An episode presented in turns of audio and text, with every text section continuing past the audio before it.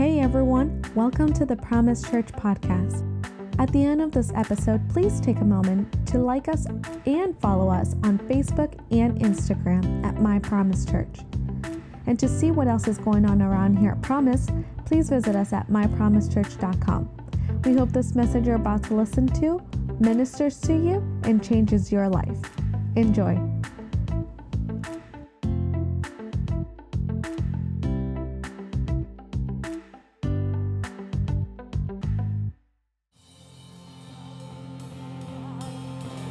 Well, come on and praise Him together one more time. Can we do that?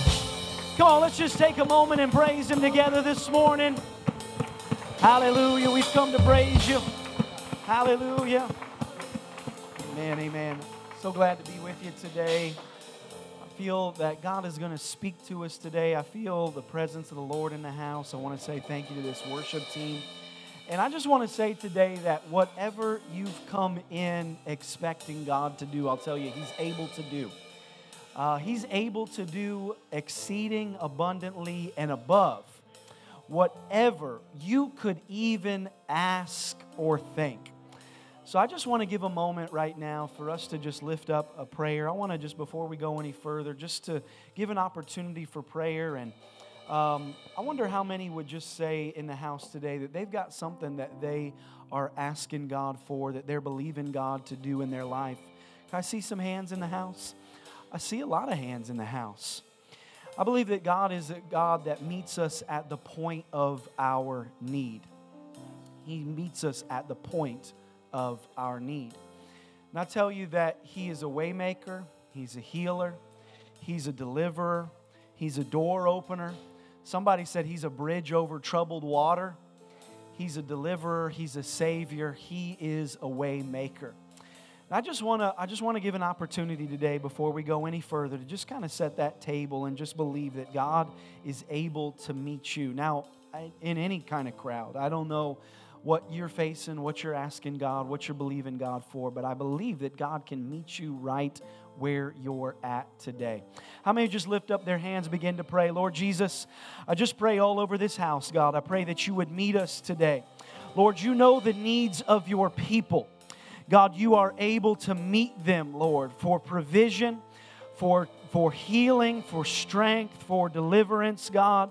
I pray, Lord, that you would meet us right in this place, God. I just pray, Lord, every lifted hand be a hand that is inviting your presence into this room inviting your presence into our hearts, God. I pray, Lord, that you would be with us, that you would speak to us, that you would begin to work, that you would begin to move, that you would begin to do what only you can do, God. And I pray that as we go out from this house today, that we would know that you are with us, that you are for us, that you are ministering to us, God. And I thank you for everything that you're doing in this house. And we thank you we praise you. How many say in Jesus' name, Amen? Amen. Let's give the Lord a praise together one more time. Thank you, Lord. We thank you. We thank you. We thank you. Now, I, uh, I want to tell everybody, I want to tell everybody that um, this Sunday, this Wednesday, I'm already on next Sunday. This, this Wednesday is First Wednesday. Now, First Wednesday is the time where we have a live service in this room. It's a time where kind of our first service and our second service can get together. And I'll tell you, I'm, i want to emphasize First Wednesday this time because it snuck up on even me. I thought some, I, was, I was trying to, uh, even me, because I have to be here. I have to preach. That's why that was, I was trying to, to jab at myself there uh, I've got to be here. I've got to preach it, in fact, too. So I, uh, I need to know when it is. I didn't even realize it's this Wednesday till like yesterday. Uh, but it, it sneaks up on you because it's December 1st. And I know there's a lot of things happening in December. Your calendar is probably uh, very heavy because of all of the holiday stuff. But I want to invite you to come this Wednesday. First Wednesday, uh, set a calendar alarm, write it in your calendar, whatever you do. Have your iPhone remem- uh, remind you, have Alexis remind you, Siri, Alexa remind you. Sorry, I'm an Apple guy. Alexa, thank you. Uh, I thought it was Alexis. Uh, Siri reminds you, Alexa reminds you, whatever it is, uh, that first Wednesday is this Wednesday. It's at 7 o'clock. I want to tell you the worship team does a phenomenal job on that night. Um, I, when we kind of went to this first Wednesday model, I said, let's just have kind of an elongated worship set, good worship. I think that's what people want. That's what people need, maybe in the middle of their week. And I'll tell you, we've had some great times of worship.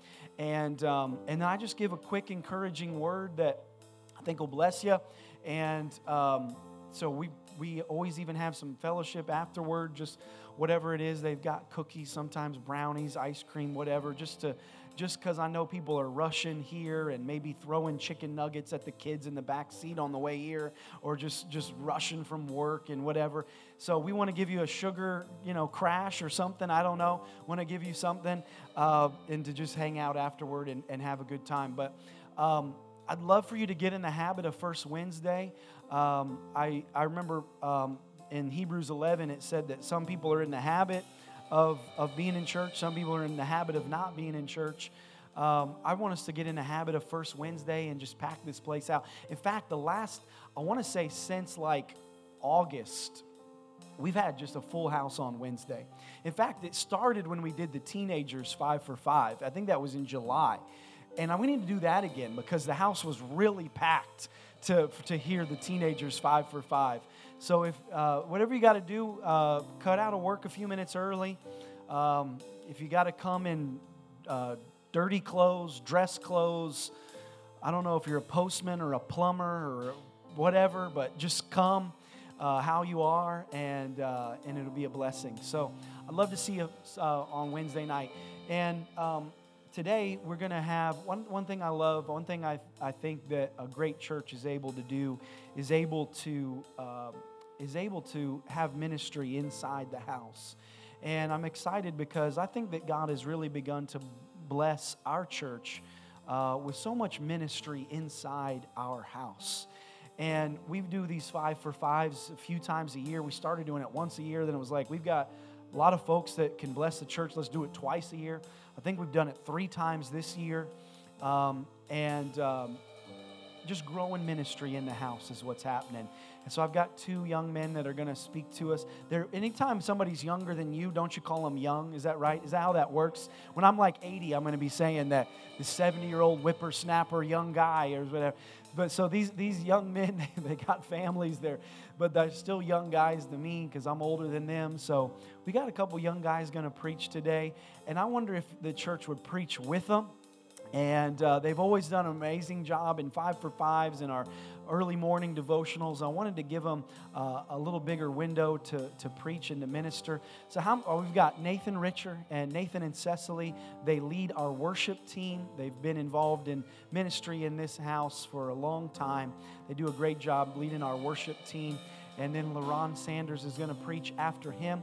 He's a worship team member and a youth team member as well, and him and Tyra have been involved with ministry here for a long time. So neither one of these are strangers to the house. The only reason I'm up here right now is to remind you about First Wednesday and then let Nate give Nate a runway. So let's welcome Nate Richer as he comes. Let's preach with him, and let's preach with LaRon as well. God bless you. Praise the Lord. Thank you, Pastor.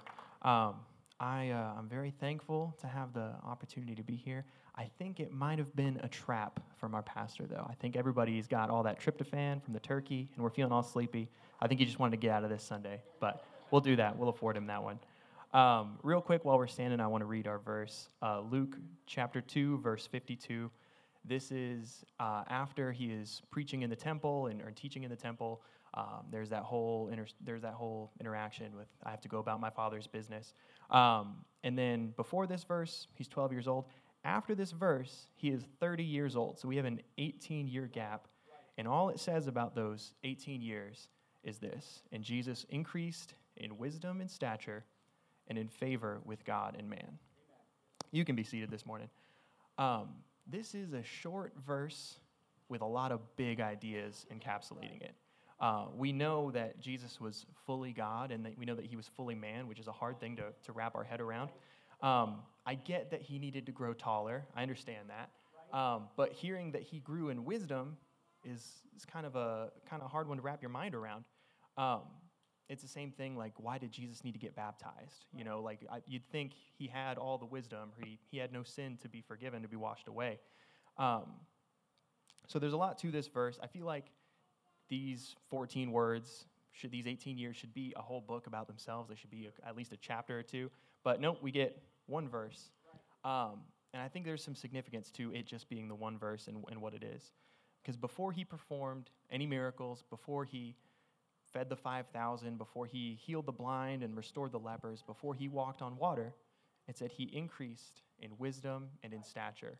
And then he grew in favor with God and with man. He grew. Uh, I want to explore that a little bit this morning and go into how we can use Jesus as our example. I think it's the same reason that he was baptized is he wanted to set an example for us. Um, so what can we gain from this one short little verse, this, this huge time jump? Um, I think a big part of it and why he did this and why the verse is laid out the way that it is, um, is there's one thing that we have that God doesn't have, and that's time. God is, is exempt from time, He is above time. Um, and most of the time, most often, we feel, I particularly feel like that's a burden. Um, time is an obstacle, it's a barrier, it's, it's something that's in the way or holding me back. Um, if I didn't have time to worry about, I could skip around and get a better job. Or if I didn't have time, then I could rewind when I had more hair, or you know anything in between. Um, I'm frustrated about traffic because it's wasting my time. Um, I have other things I could be doing. I have a finite amount of things that I can do. Um, when we, we go to work, we clock in, we clock out. Most of the time, it's measured by time, not effort, not the amount of work that we get done. Um, so it's this, this big thing that's always in the way, but I'm starting to come around to the idea that it might not be a, a curse, it might be a gift. This might be a blessing and not a nuisance. Because without time, I have nothing to grow with. If, if God found me, if I found God at the baseline when I did, I wouldn't be good enough. But He called me for more, and I wasn't able to just jump into that. I had to take time and grow with that. Um, so when you think about it, it's kind of a blessing. Is, is God is giving us grace. He's giving us mercy in this extra way that, you know, He doesn't have to abide by. Um, and then He came into this world with humility. Where we're talking about, you know, we're getting all the Christmas stuff sorted. I see decorations up. We're starting to think about the Christmas story. Um, and He came to this earth with humility. He didn't come to this earth in glory, you know, riding on a on a stallion. He came lying in a manger he came and he humbled himself to the laws that he created for men. Um, and one of those was time. And instead of just coming to earth, freeing Israel and, and leading the whole world, he had to come and he had to wait, which I find interesting. Um, said he waited 18 years, increasing in wisdom, stature, favor with God, and favor with man. And I think one of the biggest things that we can take from this, like I was touching on earlier, is that his first earthly message, before he taught anything else, before he performed any miracles, he was saying, I understand you. He was saying he understands us because he lived that time, he lived that life. Um, remember when Moses is, is talking to the burning bush, um, he says, I can't do this, I can't free Israel, I can't talk to Pharaoh, I have a speech impediment, I, you know, I, my, I'm slow of speech. And the burning bush reaches out and says, Who made your mouth? Right? So this is Jesus saying, I understand everything that you have to do because I went through it. There was times when I was ready to move on, but I had to wait, which we can all get frustrated with whatever stage of life that we're in. But it could be that maybe the stage of life that we're in is exactly where God wants us to be. Um, you know, everything that God does is perfect. His action is perfect. But if you're in a waiting period, then that means his inaction is just as perfect as his action. So if he's doing something for you or he's not doing something for you, maybe it's because it's the perfect time for you to grow into the next step that he has for you. Um, so, um, just like I was saying earlier, I think this verse is showing us, it's preparing us um, for, for what we have in the future. And I think that applies to us individually, but it can also talk to us as a church. It can talk to us as promise. Think about, uh, you know, where we were five years ago. I don't want to do it, but uh, I could almost say, who wasn't here five years ago and see how many hands were raised? And it would be surprising how many people have come to this church in that period of time when five years ago we could have been frustrated about who wasn't here, but we were growing and we were taking off the same way. Um, so Jesus is here. He spends all this time preparing his ministry. Um, you know, the, the, the Bible calls him a carpenter. So he had a job, he clocked in, he clocked out, you know, and all the things that accompanied that. So um, I want to get into this verse a little bit and see what we can glean from this and what we can do from, uh, from reading it here. So the first thing that says is that Jesus increased in wisdom. Um, I would say there is a scarcely more desirable trait found in the scripture than wisdom. Um, when Solomon is asked by God, essentially, what do you want? You know, he says, what, you know, I will grant you whatever you want. And he says, uh, I want wisdom, I want discernment. Um, in, in 1 Kings, it says, So God said to him, You have asked for this, or since you have asked for this, and not for long life or wealth for yourself, nor have you asked for the death of your enemies, but for discernment in heart, or discernment in administering justice. I will do what you have asked. I will give you a wise and discerning heart, so that there will be or there will never be anyone like you, nor will there ever be. Moreover, I will give you what you have not asked for, both wealth and honor, so that in your lifetime you will have no equal among kings. And if you walk in obedience to me and keep my decrees and commands, as David your father did, I will give you a long life. Notice here that God said, Since you asked for wisdom, I will grant it to you. That makes me think that maybe if he asked for long life or for happiness, I, I, think happiness is a good one. I think I would have reached for happiness before wisdom. Um, I, uh, I don't know if God would have granted those. Um, and maybe I'm reading too, inch, too much into this, but I think he did it because he clearly cared about Solomon and he cared about Israel.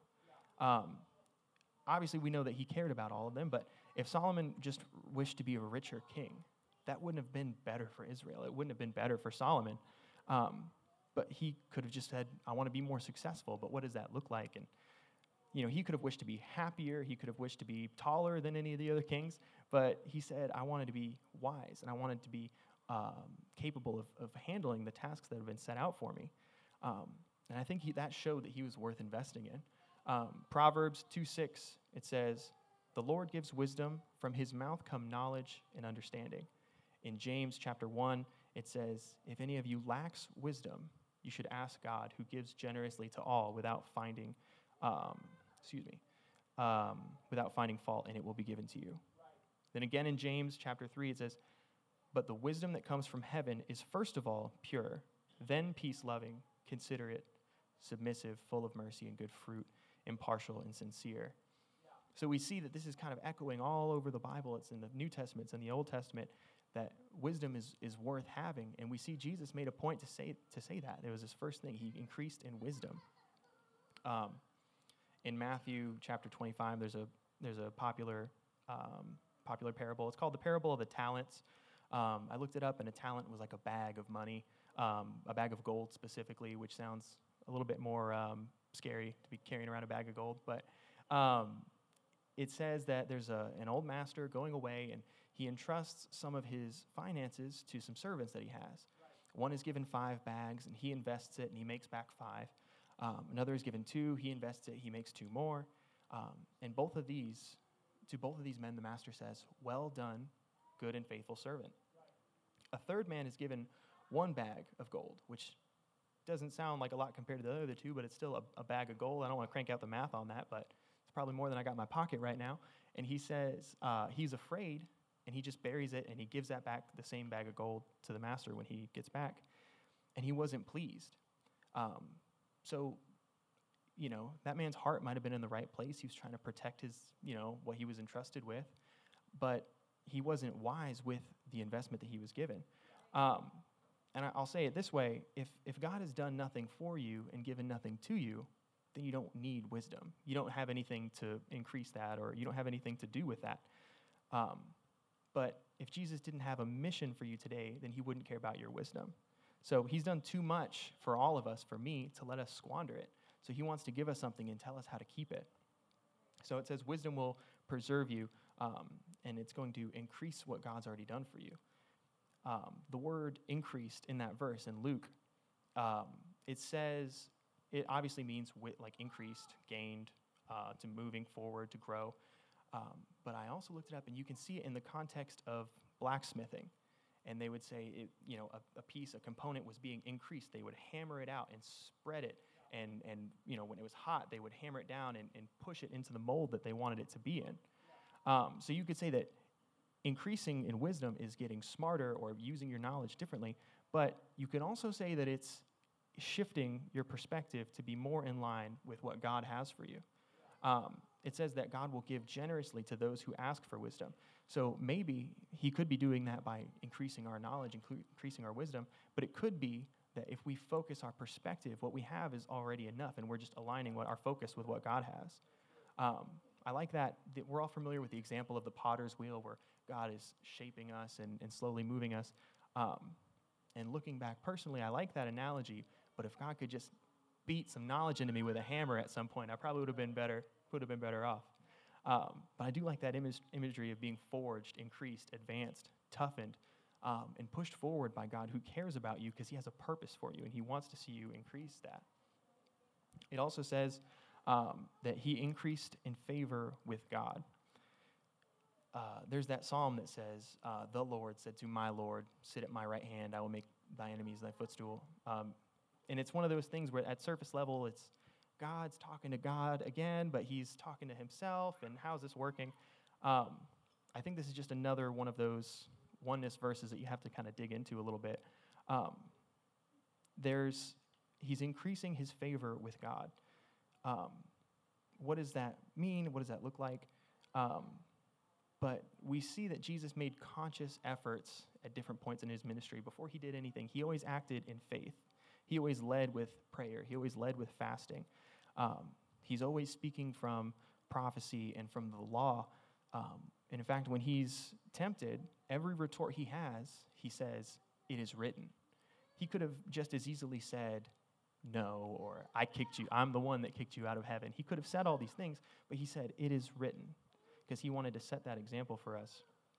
It's so foundational that this the baseline of our, our growth and our increase is increasing in favor with God that later on, Jesus used that. It's so foundational. He literally used the example of a foundation. Um, in Matthew chapter 7, it says, Therefore, anyone who hears these words of mine and puts them into practice is like a wise man who builds his house on the rock. The rain came down, the streams rose, and the winds blew and beat against that house, yet it did not fall. Because as the foundations of the rock, or because it had its foundations on the rock. But everyone who hears these words of mine and does not put them into practice is like a foolish man who built his house on sand. The rain came down, a stream rose, and the winds blew and beat against the house, and it fell with a great crash. Um, I think it's very interesting to note that Jesus, a carpenter, a builder, some translations of the word carpenter mean, I've heard people argue that it could mean a stonemason or somebody who's working in rocks. I'm not exactly sure, but we know that it's, it's crucial to building and construction and, and making things.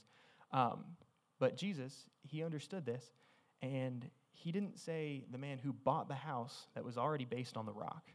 He said the man who built his house on the rock. Um, I've never built a house. I'm going to get with, with Scott after church and see how long that takes, but it seems like a longer process. I mean, you can drive by the construction, it'll take weeks or months or years. There's that, that building on I 4 that's been there for a couple decades, you know? Um, so this is a slower process. It's not a, a light switch, jump in, jump out kind of moment. Um, but isn't that kind of how it works in our relationship with God? Is it's slow, it's it's incremental. We're going step by step and going into new levels. Um, so you can see that if you're building, you don't build the stairs before you lay the floor. You don't build the second floor and the roof before you have all the you know all the the studs and the framing, everything set up. And that's kind of just how it is. I think it was foundational as we grow forward, as we move forward. You know, we're going on the base that we already have, and we're moving to that next level. So, if you've been in church your whole life or the whole morning, it's the same aspect. You're moving forward, you're going to that next level. Um, and Jesus knew this. He said to his disciples, You're drinking milk, you're not ready for meat yet.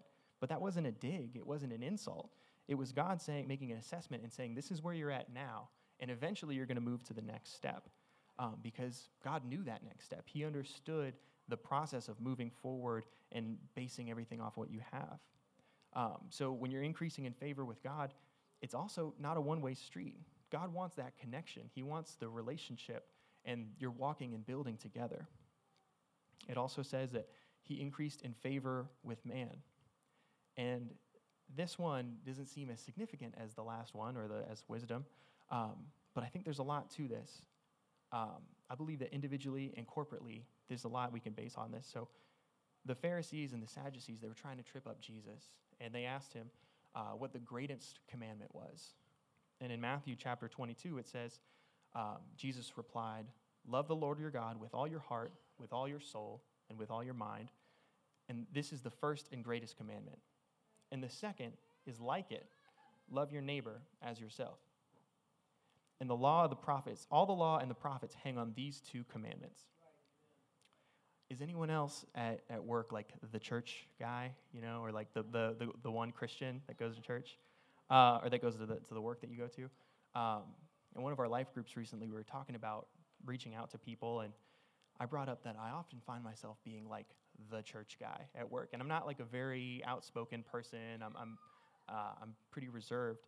And I just, it always ends up coming out. Sometimes you get blessed, you have some backup. I got Chris there in the back that, that he works with me, so he's helping me out a little bit. But um, you know, you're like the Christian one when you walk into someone's office or a common area and it just gets really hush. Because they were, they were probably talking about something that you, they didn't want you to hear, which I appreciate. If I don't want to hear it, just, you know, help me out. Um, but one thing that that comes with is people love to talk to you about why they don't go to church. Um, I had a coworker tell me two or three times recently that he doesn't like church because there's a couple people on the, the TV channel. Was it TBN, the one with uh, the, the preachers on it? Um, he said that there's one lady on that, that network that he doesn't like, so he doesn't go to church, which I don't quite see the equivalency, but maybe he's just looking for an excuse. But the classics are, oh, I, I believe in God. I'm just, I don't care for organized religion. Or, oh, I just go to church in my heart. Or, I grew up in church, but I just saw all the church politics and everything, and I just got sick of it. Um, it is astonishing how often you hear something like that of people saying, "Oh, I used to go to church, and then, you know, I moved, and I didn't really care, or you know, whatever the situation was." I um, I don't know what what God has called each and every one of us to do. I don't know what He has in store for us. Um, if I knew where God was charting my life, you know, five, ten years ago, and where where we'd be, I mean, I, I think I'd be impressed. I didn't think it was it'd be possible, but I can see that in the church too. I mean, I remember years ago we had a tiny little uh, little congregation, and now we're busting at the seams, and we have two services. Um, but we could be doing everything right. The music could be perfect. The sermons could be on point, and everything would be great. Um, but if we weren't sharing that with other people, if we weren't growing that and connecting with people, um, then we'd be failing our mission to spread the church and spread the love of Christ. Um, in Matthew chapter 5, Jesus said, We're the light of the world, and not to hide our light, but to let it shine for all the world. When Jesus was 12 years old, he was teaching in the temple, he was with the, the church folk um, of the day. But after 18 years, he didn't go back and start teaching in the temple. He started finding broken people, hurting people. He found people who were ejected, rejected, or accused. And, and I'm glad that he didn't stop doing that because if, if he stopped doing that, then myself and a lot of people here probably wouldn't be here today. Um, and I've always, it, whatever hard times, whatever things happen, God has always been a comfort to me, and I know he's, he's done that for everyone here. But more often than not, God doesn't clap his hands and send a thunderclap and say, Thus saith the Lord, everything's okay. He sends somebody else. He sends somebody else from within the church, from within the body, that can reach out and be that, be that hand for you. Um, so it says that he increased in favor with God. We understand that. But then he increased in favor with man. That doesn't just mean he became more likable. It might mean that he knew how to talk to people, he knew how to reach out to people, he knew who needed help and who didn't, he knew who needed uh, what kind of outreach. So, uh, I mean, we see this when Jesus was in the Garden of Gethsemane. He invited his friends to come with him because he was going through a hard time. He understood that in this trying time, I need somebody else. Just like in our trying times, we need him or we need somebody else. So you can find that kind of relationship here. You can find those connections here. But you can also grow and be that person as you increase in favor with everyone else around you. Um, as the church grows, as we grow personally, so too should the connections. It shouldn't just be a straight line, me to church, church to me. It should be kind of a spider web where I'm reaching out to other people and other people are connecting to me. Um, so, I, uh, if I could see that verse one more time in Luke, it says, And Jesus increased in wisdom and stature, in favor with God and man. Um, I'm coming to a close here, but I want to remind everyone that this wasn't overnight. This was over 18 years. Jesus, the one who created it all, who died for us on the cross, he didn't just poof and it was better. You know, he took time to grow into what he had as an example for us, not because he couldn't do that from the start, but because he wanted to set that example for us that, um, you know, you can be ready for something or you can think you can be ready for something, um, but it all just doesn't line up yet. And sometimes that's because God's doing it in a better way than what we had in store for ourselves. If, if Jesus came right down December 25th, Christmas morning, full grown, ready to start the world, um, hallelujah, amen, that'd be great. But I don't think it'd be as perfect as the situation that he laid out uh, that he did. So sometimes the things that we can have in store for ourselves, the best answer that we have is yes, right now, right away. But maybe God says, wait a little bit. You know, take some time to grow. And when you're going through those hard times, it doesn't necessarily mean that you're on your own or that you're doing something wrong, but it can mean God's preparing you. If this is hard today, it might be easy tomorrow. And the thing that's hard tomorrow might be easy the day after that. And with those stepping stones, with those building blocks, we can accomplish all the things that God has set us out to do. Um, so if you're frustrated with the timeline of things that we have going on, if you're wanting to skip ahead a few rungs on the ladder, um, just keep in mind that God is right there next to you, and He made the ladder. You know, He, he laid out the steps for you. And the things that are, He's laid out are better than the things that you can lay out for yourself. You just have to trust Him. You have to follow that path to success. I wonder what we have in store for promise next year. 2020 was, there's a lot going on, but it was a good year for the church. 2021 was a good year for the church. Um, all, all, you know, everything in the news says that we should be going you know, it should be harder to meet together, it should be harder to connect and grow. But God just keeps going and growing and pushing us in spite of that. So I wonder what's going on next year, and I wonder what's going on in 10 years. So um, I wonder what's in store for tomorrow, what each and us, every one of us has going on. But what I know the next step is, is to increase in knowledge and wisdom and in stature and in favor with God and man.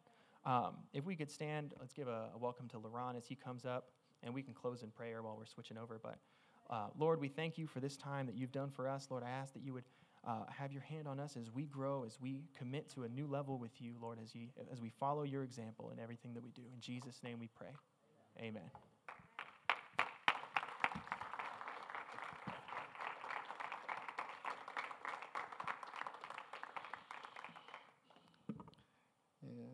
And uh, we'll go to the word. I uh, off of what Nate's saying, I kind of feel like he should have uh, went second because I'm going to be talking about uh, moments. And uh, I believe what he stated there is what happens after moments, um, growth, a, a growing process. but I'll go ahead and treat this like a, a, five for five. It'll be a one for five, so five minutes I'll be done. Um, no, I tease. But um, we'll go to Acts 17, chapter 16 and 23, and then we'll be seated. Acts 17, 16 through 23. It states that now while Paul waited for them at Athens, his spirit was stirred in him. When he saw the city wholly given to idolatry, therefore disputed he in the synagogue with the Jews and with the devout persons and in the market daily with them that met with him. Then certain philosophers of Epicureans and of the Stoics encountered him and said, what will this babbler say? Others, uh, others said, He seemeth to be a setter forth of strange gods, because he preached unto him Jesus and the resurrection. Yeah. And they took him and brought him into Areopagus, saying, May we know what this new doctrine whereof thou speakest is? Uh, for thou bringest certain strange things to our ears, who would now, therefore, well, what these things mean. For all the Athenians and strangers which were, which were there spent their time in nothing else but either to tell or to hear some new thing. Then Paul stood in the midst of Mars Hill and said, Ye men of Athens, I perceive that in all things ye are too superstitious. For as I passed by and beheld your devotions, I found an altar with this inscription To the unknown God, whom therefore you ignorantly worship, him I declare unto you. And you may be seated. So, in this scripture, we see a picture here of Paul seeing a land filled with idolatry. They had monuments, they had gods, they had different things uh, that they had set up to guide their lives. It was a buffet of uh, ideologies and different gods. You can pick and choose what aligns with you for that time frame. And so they would go in day and out. Okay, somebody's coming new. They, they have a fresh idea. What do you have? Maybe it's something that I, can, that I can use for myself right now at this point. Oh, something new is over here. And so they began grabbing different ideas. And Paul comes into this land and sees these things of people given to so many strange customs and so many strange ways. And they're going about their lives, going after these ways and these things. And he, obviously, being Paul, we, he knows something. He's like, this is not the direction that they should be going. Let me bring what I have to offer. And so they're going to and fro, living their life, jumping here and there. And imagine this you're in that world and you're in that land, and you're like, okay, yeah, I like this, I like this, I like this, or I like this God, but just in case I'm forgetting, let me just set up an altar or something for the unknown God. So I don't want to miss anything, um, uh, miss out on any particular God in general. And so Paul comes into and sees this situation. And I do think he's very tactful in what he did. Uh, he sees this and he goes, All right, so you guys are very superstitious. You believe in so many things that you even have an altar to an unknown God. And he says, Well, let me tell you about this unknown God that you're forgetting about. And we see they, when he's talking about these things with others, they call him a babbler. So it's strange to me that Paul is going, bringing a new doctrine, as we read, some new idea that they're heaping and wanting to hear. Oh, what's new? I want that, I want that. But when he preaches Jesus and the resurrection, whoa, he's a babbler. He's wild. I don't want to hear about that. And it's very reminiscent of our modern world where, yeah, you can do you, but I don't want to hear about Jesus. I don't want to hear about religion. And they step away. And that's how you see that we, we have a common enemy. There is, a, uh, there is something that we are fighting against. If you are living for Jesus, if you are talking about Jesus, there's been a resistance, as we see, all throughout Scripture and into our modern time. And so Paul comes into this situation, and oh, he's a babbler. I don't know. I don't want to hear what you have to say, but he continues talking. He continues preaching Jesus and the resurrection. And there's something special about that because though it may start off as, oh, he's a babbler, oh, I don't really want to hear what you have to say, there is power in Jesus and there is power in that message. So now all of a sudden we have people that are no longer, well, he's a babbler. Well, let's hear what you have to say. Let's hear what's going on in the situation. And so now ears are itching. So he, tell, uh, so he begins, if you go further into that scripture, he begins to tell them about this unknown God that they are unaware of. And it's kind of like us. We tend to have gods that we set up, maybe not as far as a statue or, um, I, will, I will say ideology, but it does become that. What do I mean? Well, came into church today and I said hey to somebody, they didn't say hey to me, they ignored me. And so now that bitterness creeps in, or that anger creeps in, and anger begins to guide me. Now I'm mad. And I'm upset. And now that's going to guide and lead my day. That becomes my God. Right. Or desire for something. Okay, oh, I like this. I'm going to chase after my desire. That's going to lead me in this direction. Right. And we become like those people where we start to allow our emotions or these decisions or these mindsets guide our lives and dictate our actions. They become our God. And those moments that take place are vital spiritually for us, and they're powerful, whether it be for God or not, they dictate and guide us. So, what is a moment? It's a minute portion of time uh, a comparatively brief period or, per, or, or present time. And we, our life's full of them. As Nate was talking about, we live in a construct of time and we have moments and moments that we live by. And if we allow times in our lives for our emotions to guide us, oh, this happened to me, or I'm hurt, or maybe it's a little, uh, maybe it's not so surface level as somebody sat in my uh, spot at church, or somebody didn't say hey to me. Maybe it's a little deeper. Maybe you've lost somebody, and now you have that hurt and that pain, and that causes you to shelter up. That causes you to build bridges and walls and say, oh, I don't want to be hurt again. So now you live your life guiding, um, being guided by a def- defense, trying to make sure that you don't get hurt again and that you can protect yourself. Or you allow anger, even what, uh, what we call happiness, or we're trying to find our own peace or our own, whatever you want to call it. We'll allow that to guide us and we'll allow that to shape us. And we go, okay, well, this is where I feel right here. This is where I want to go right here. And that becomes our idol. That becomes the next God that we follow after. But we know off the scripture it says that the heart is desperately, uh, desperately wicked. Who can know it? And if you allow yourself to be led in those directions, the end result is not good. But I say all that to say this moments are very powerful.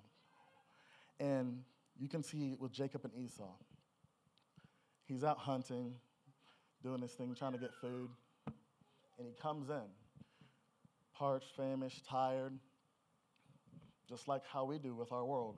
It can wear us down, it can tire us out. And we're out in the wilderness, it feels like sometimes. And we come in and we're just like, I just want to relax. And what happened in those moments? We see Esau in a moment give up his birthright for food to soothe the flesh. And in a moment gives it up. We see David in a moment look at uh, Bathsheba. And then that moment transpired and allowed for other things to take place. We see so many instances of moments where it leads to downfall, it leads us astray, it leads us to so many things. But I have news for you that's good. This isn't all doom and gloom. Because those very same moments, God can step in. In those very same moments, God can change that situation. So, what does that look like again? We see Paul persecuting the church. I, I always use Paul just because he's so uh, um, prevalent in the New Testament. Persecuting the church. And what happened? In a moment, was blinded and was converted. God, uh, God shone a light on him, blinded him, and in a moment turned his life around. Now he's zealous for God. Now he's on fire for God. And you see uh, throughout Scripture these moments where God steps in and he turns a situation around. Despite you living moment to moment in a certain situation, maybe you were hurt, maybe you are um, trying to search for happiness outside of God, but if you allow God to be the God of your moment, he can turn it around. He can bring those things that you're looking for. So, uh, just as they had a, a altar to the unknown God, when we're going through our life, we may have moments where we don't we don't really know where we're going. It's an unknown moment.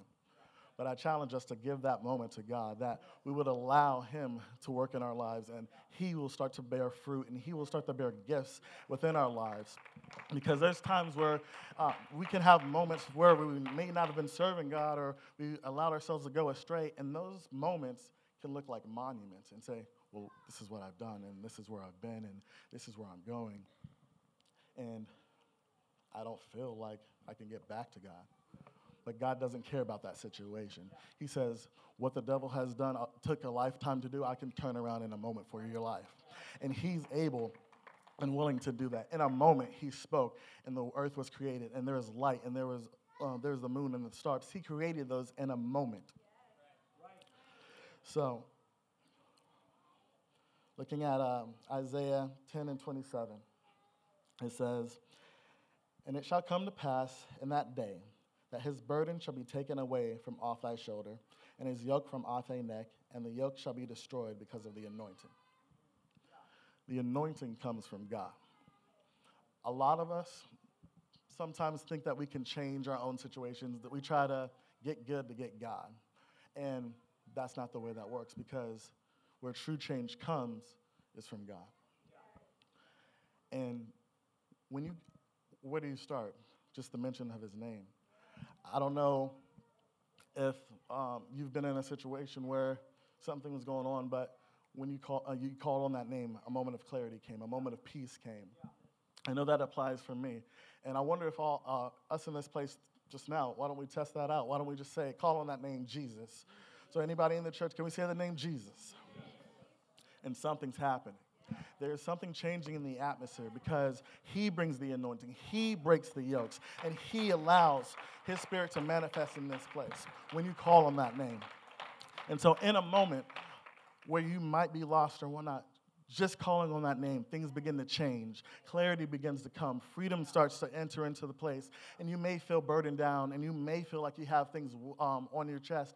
But when you call on that name and when you begin to align yourself and say, This is an unknown moment for me, but I dedicate this to God, and you allow yourself to go moment to moment to moment in His Spirit things will change and God begins to move, and that growth can start to take place, as Nate was talking about earlier.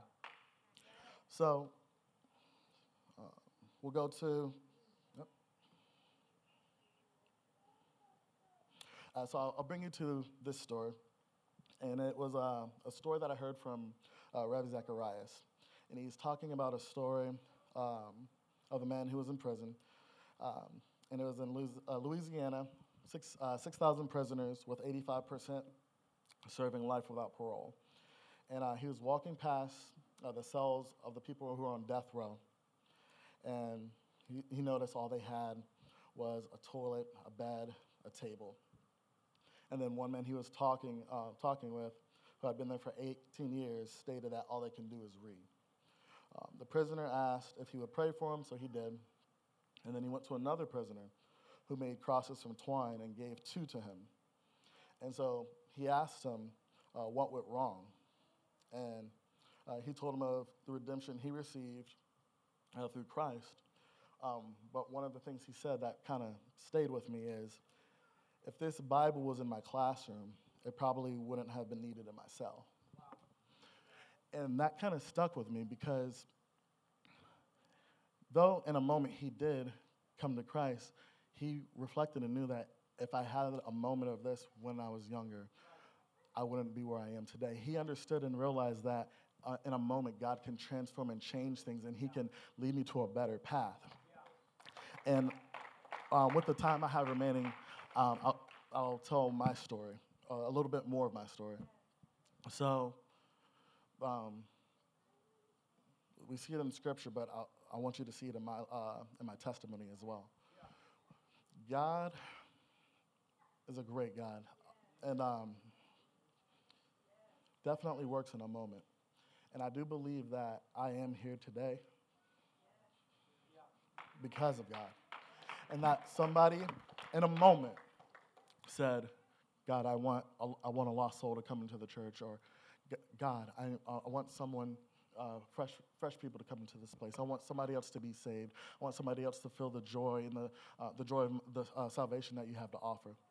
And I believe that I'm a product of a prayer answering God. So for me, I appreciate uh,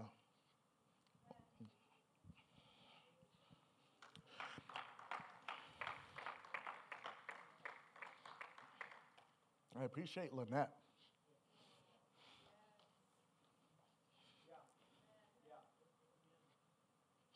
Because in a moment, she would pick me up, take me to church. She's the reason why I'm here today. I appreciate Stephen because he was a pillar for me. And we had moments, he helped me be where I am today. His mom, him, his family, moments of picking me up, moments of bringing me to church, moments of bringing me here for music practice into the youth group. Brother Lloyd, moments of him teaching me Bible studies, picking me up, taking me home, and what I, what I really uh, want to connect this to is there was a moment where I had gone back, um, I, had backslid, I had gone away from God. And um, I was at Stephen's house, and he had come back from IBC. And I wasn't where I needed to be spiritually. I wasn't in the right mindset or anything like that at all. And uh, he goes, Hey, why don't you come with me to IBC? Just visit. I'm like, Come on, bro. Like, nah, I'm good. No, just try. And so, long story short, I went to IBC. And we went to, uh, uh, the school has something what they call chapel. Um, it's basically church service. And I went, and God, in His way, in a moment, started touching my heart, started speaking to me. And those moments where I was, was not where I, be, uh, where I became. God changed that present moment and put something in me where I was like, okay, well, this is where I want to go. I, w- I want to be here. So I called my mom up. I said, hey, mom, um, I'm going to be in Indiana, and uh, can you send me clothes? I'm going to be like living here, going to school. What do you mean? And like, it, it, I can tell that story later. But, uh, but in a moment, God touched my heart. He changed my life and put me on a different direction and put me on a different route. He didn't care where I came from and what I did. He said, This is the moment that I'm going to use for my glory, where I can manifest and put myself into you and allow you to do things um, and allow you to be gifted in the ways that I want to bless you. And it's up for me, uh, up to me for each moment to decide to live that way. And why don't we all stand, musicians, if you'd come?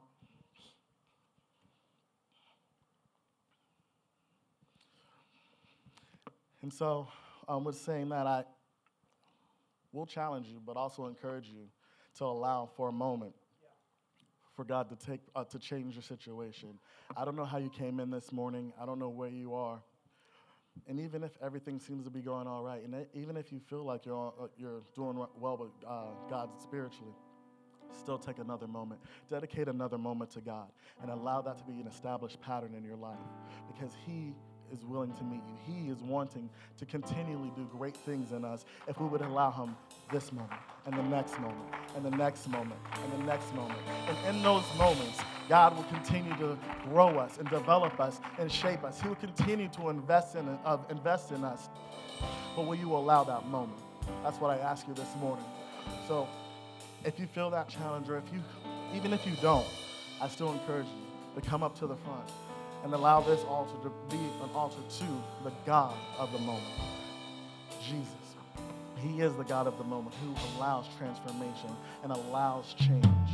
And so I leave us with that and with that decision. Lord, we thank you for this time together. And we thank you, God, for your spirit in this place. I ask, God, that you would meet us in this moment and allow transformation to take place in our hearts and in our minds and that it wouldn't just be a temporary moment in this place, but that we would leave moment to moment looking towards you, hungrier for you than the day before, that you would allow growth to take place in our lives, and that we would continually grow and transform and become what you desire to see in us. In Jesus' name. Once again, thank you so much for listening. Share this message with a friend and don't forget to hit subscribe. See you next time.